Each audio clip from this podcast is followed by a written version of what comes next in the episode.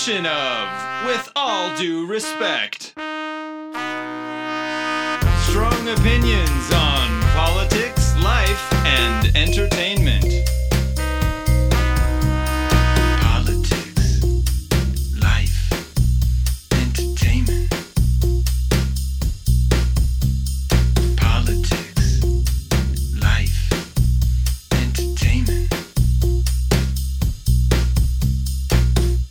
Welcome to another episode of With All Due Respect, the podcast that, although it was born with two left feet, we are considered by some to be quite the Casanova at Ponce de Leon High.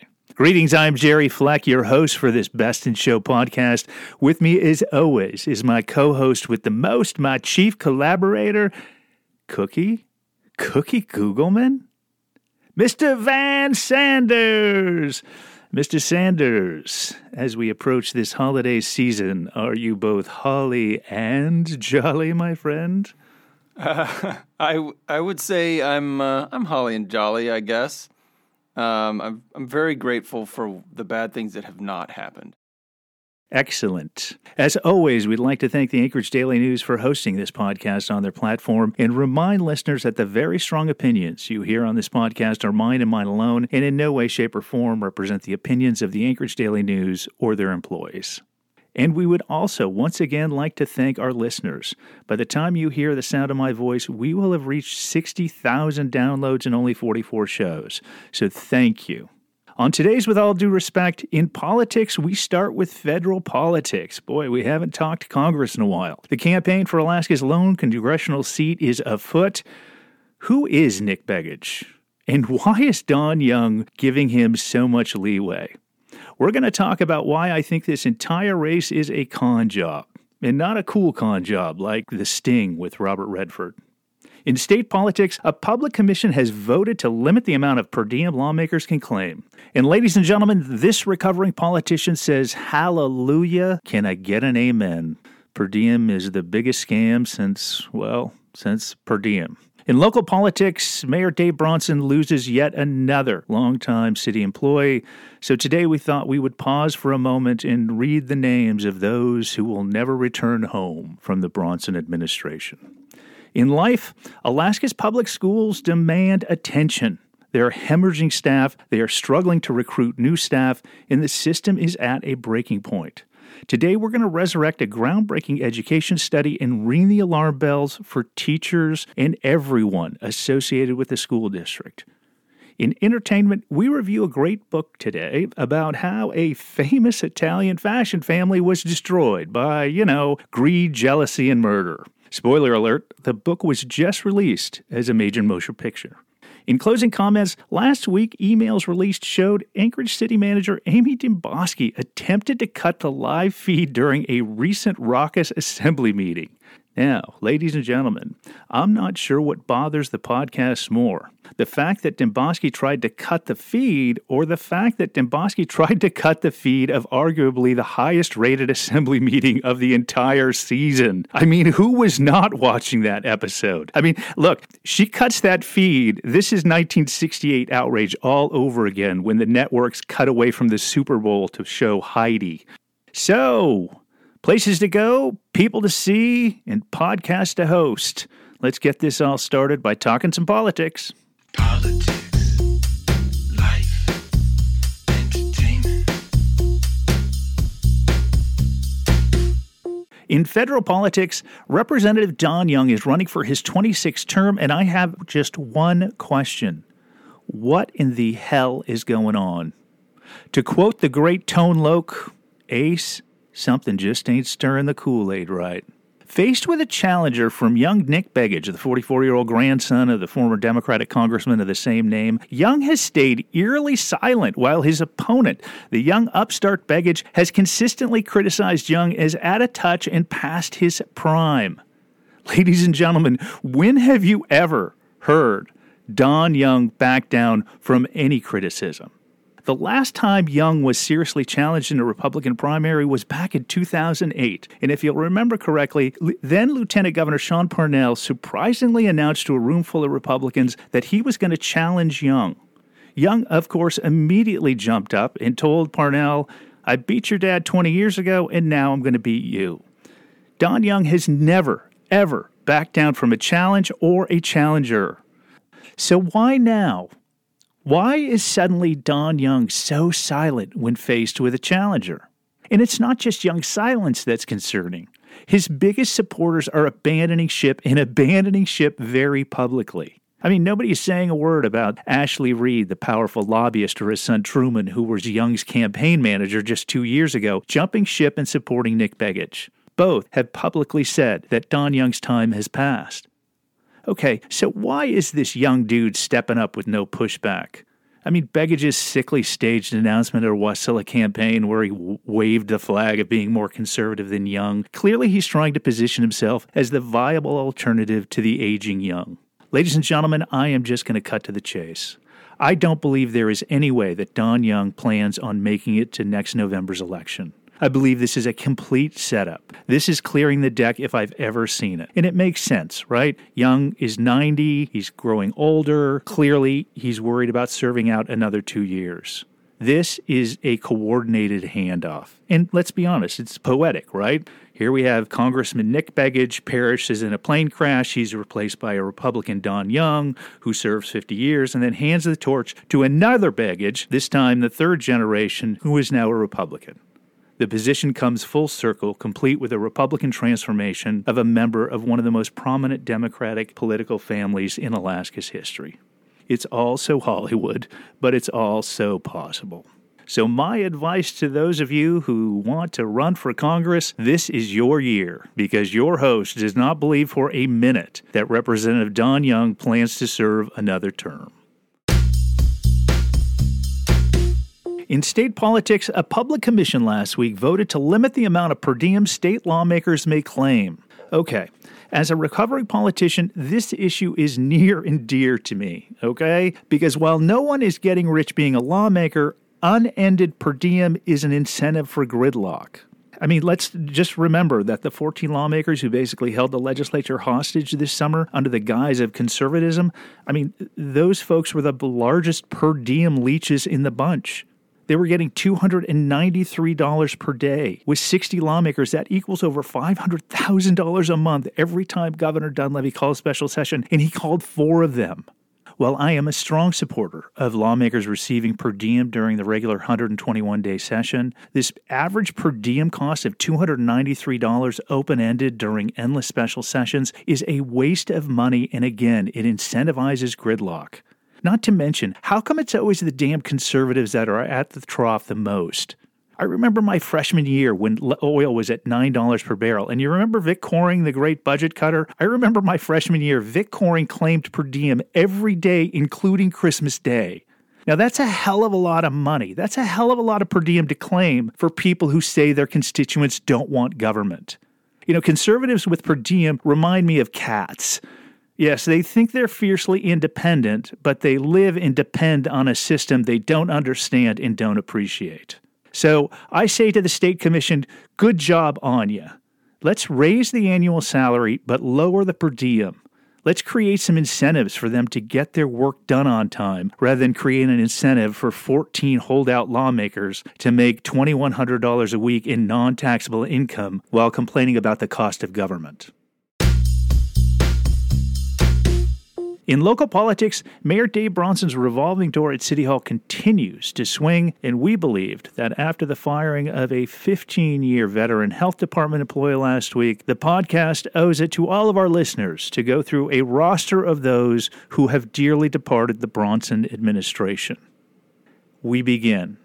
The city's epidemiologist, the city's chief medical officer, two of the city's division leaders from the health department the city's homeless coordinator, the city's mass care coordinator, the city's SWS director, the city's OMB director, the city's planning director, the city's key building official, the city's reproductive clinic manager, the city's property assessor, the city's health department director, the city's chief of staff, multiple building inspectors, the city's real estate director, the city's chief equity officer, and finally, Anchorage's police chief.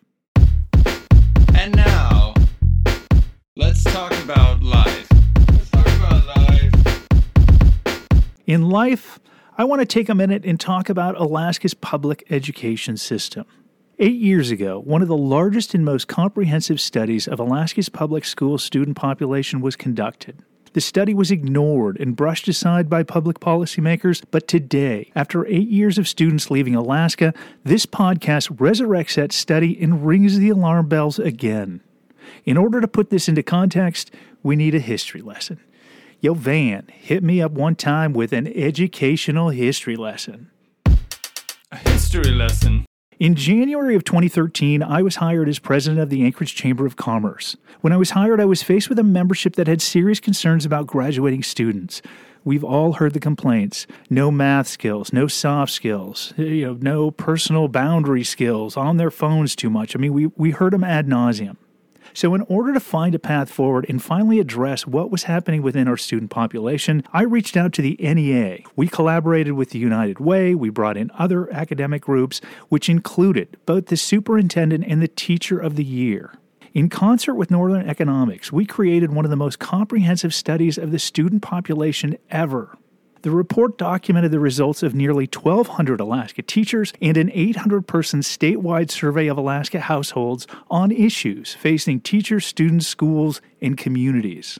The study's purpose was to provide some of the information necessary to advance statewide conversations on education policy and programs in a way that supports student learning engagement and performance. The study allowed us to look inside the K 12 pipeline of what was happening at the beginning, the middle, and the end of the pipeline in the eyes of the teacher and the public. And the most fascinating was we broke down the categories into urban and rural as well, so you could evaluate every segment of the K 12 population through the eyes of both rural and urban teachers. Now, one thing was clear teachers and households speak a different language with respect to how to prioritize these issues. In particular, households focus on societal issues that are largely external to schools, such as drugs, alcohol abuse, and domestic violence, while teachers focused on societal issues as they express themselves inside the schools, such as chronic absence, the lack of supportive home environments, and prior student preparation. Also, it's clear that consumers of the public school experience are far more positive about the job schools are doing than those who do not have children in the school system. I mean, this is the old difference, right? This is the difference between go out and play, Johnny, and then the neighbor who's like, stay the hell off my lawn, Johnny. So, the bottom line we ask is what are teachers seeing? When you look at the beginning of the pipeline, you see what's entering the system. Over half of kindergartners are not ready to learn on the first day. Some kindergartners arrive on the first day and know how to hold a book and even read words.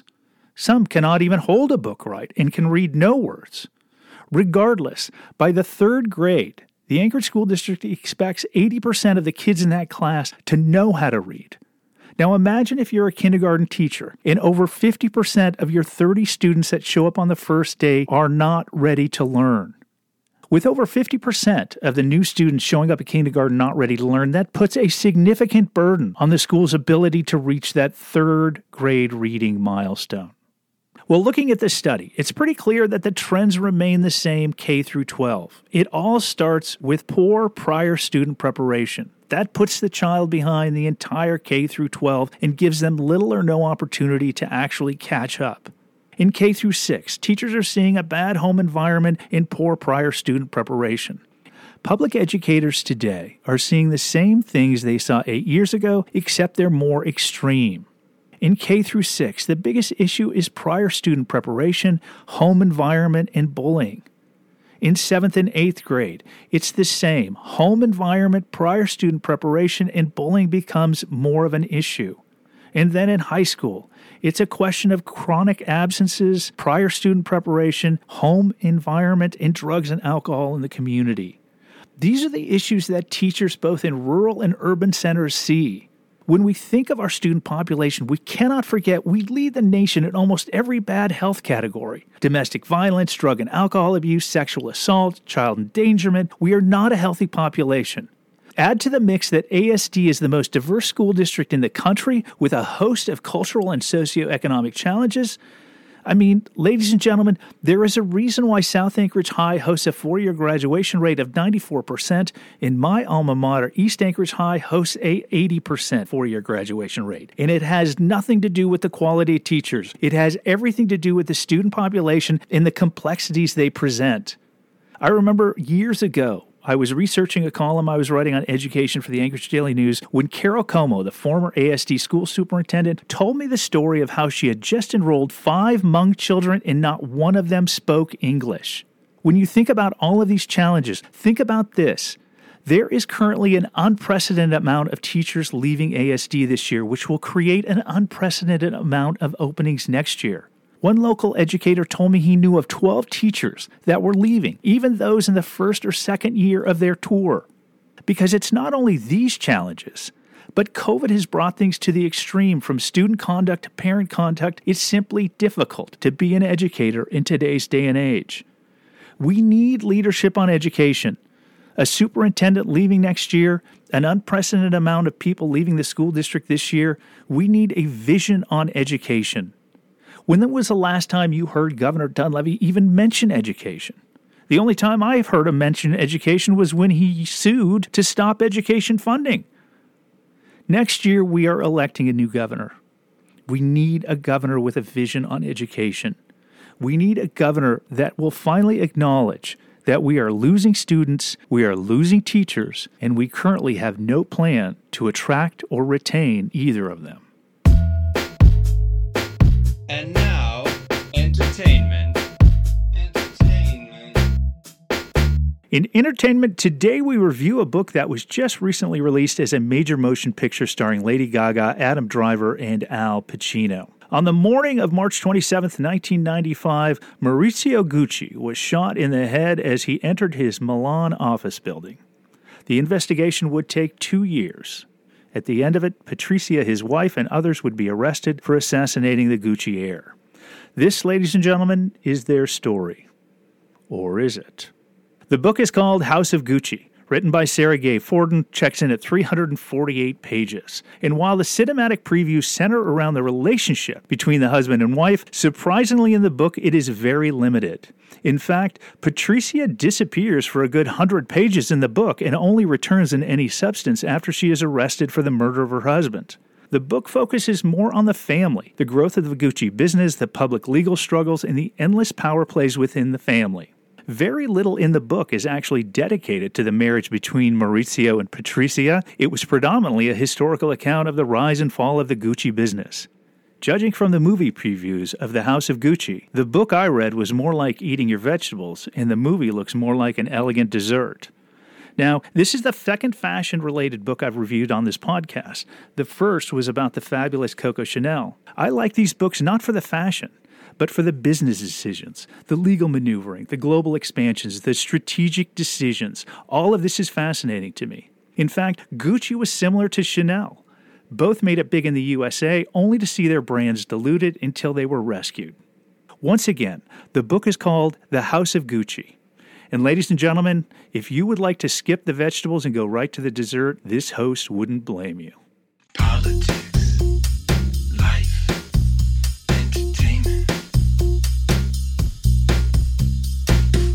In closing comments, last week a string of emails that was released showed Anchorage City Manager Amy Demboski attempted frantically to cut the live public feed of the assembly meeting during one of the most contentious meetings of the year. Apparently, Demboski believed that instead of calming the crowd, the same crowd she stoked weeks earlier at the Bronson's COVID pep rally, Instead of calming the crowd, or at least requesting the mayor to calm his own supporters, she decided that she would unilaterally simply cut off public access. Let me repeat that. The Anchorage City manager, Amy Demboski, decided unilaterally to cut the public broadcast feed during one of the most contentious assembly meetings of the year in direct violation of the law. Yes, City Code mandates assembly meetings be broadcast, and here the city manager is clearly interfering. Unfortunately, I find myself asking this question far too often, but what the hell is wrong with these people? Why hasn't Amy Demboski been fired yet? Why? Because it's clear that Mayor Bronson is happy playing the part of the eunuch instead of playing the part of the mayor. Why isn't there any accountability in this entire administration? First, his legislative aide tries to sneak into a hospital to create a scene, and now his city manager tries to cut the public feed to avoid showing a scene. His entire eighth floor is littered with morally and intellectually bankrupt cases. This was a blatant attempt to restrict public access. Where the hell is Doc Russell Biggs at? You remember Doc Russell Biggs, don't you? The guy who launched two recall attempts because he thought the assembly was trying to eliminate public participation? And here the city manager is basically trying to cut the public feed. Where the hell you at, Doc Biggs? However, what was even more egregious was the response from the mayor's communication team. I mean, I have to tell you, I swear they all remind me of Baghdad Bob. First, last week when asked about the incident, the mayor's office vehemently denied that Demboski ever attempted to have the feed cut. Quote, I'm not aware of the administration attempting to make the fire department stop the live stream, Corey Allen Young, the mayor's spokesman, said. Then, a week later, when faced with the damning emails that showed Demboski attempted to cut the feed, Young replied, quote, The live stream was not shut down at any time. Look, my man, that was not the question. The question was why did Anchorage's city manager illegally attempt to cut the public feed? I mean, answer the damn question. Look, I know these folks don't have much to work with, but I really have to wonder how any of them sleep at night. Amy Demboski should be fired. Any mayor with an ounce of integrity or credibility would have fired Amy Demboski by now. But Anchorage unfortunately doesn't have a mayor with an ounce of credibility or integrity. Instead, we have a mayor who is happier playing the role of the chief unit rather than the chief executive. Amy Demboski was not only unqualified for this position, but it's clear she's pretty much unqualified for any position that requires a modicum of public trust.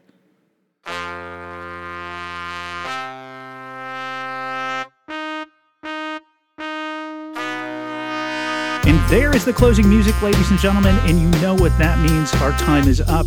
A programming note we will be off for the next couple of weeks, but we will return with a year end special show. Then we will begin our regular schedule next month. Van, how about throwing us your website details? Yo, if you go to abodabobrand.com, A B O D A B O B R A N D.com, you can see my weird work. You can reach out to me if you want to collaborate, make something. Um, I do 2D, 3D graphics, and uh, and audio production, obviously, with this podcast. Hit me up. All right, everybody, have a Merry Christmas, Happy Holidays, take care of yourself, and we'll talk to you soon.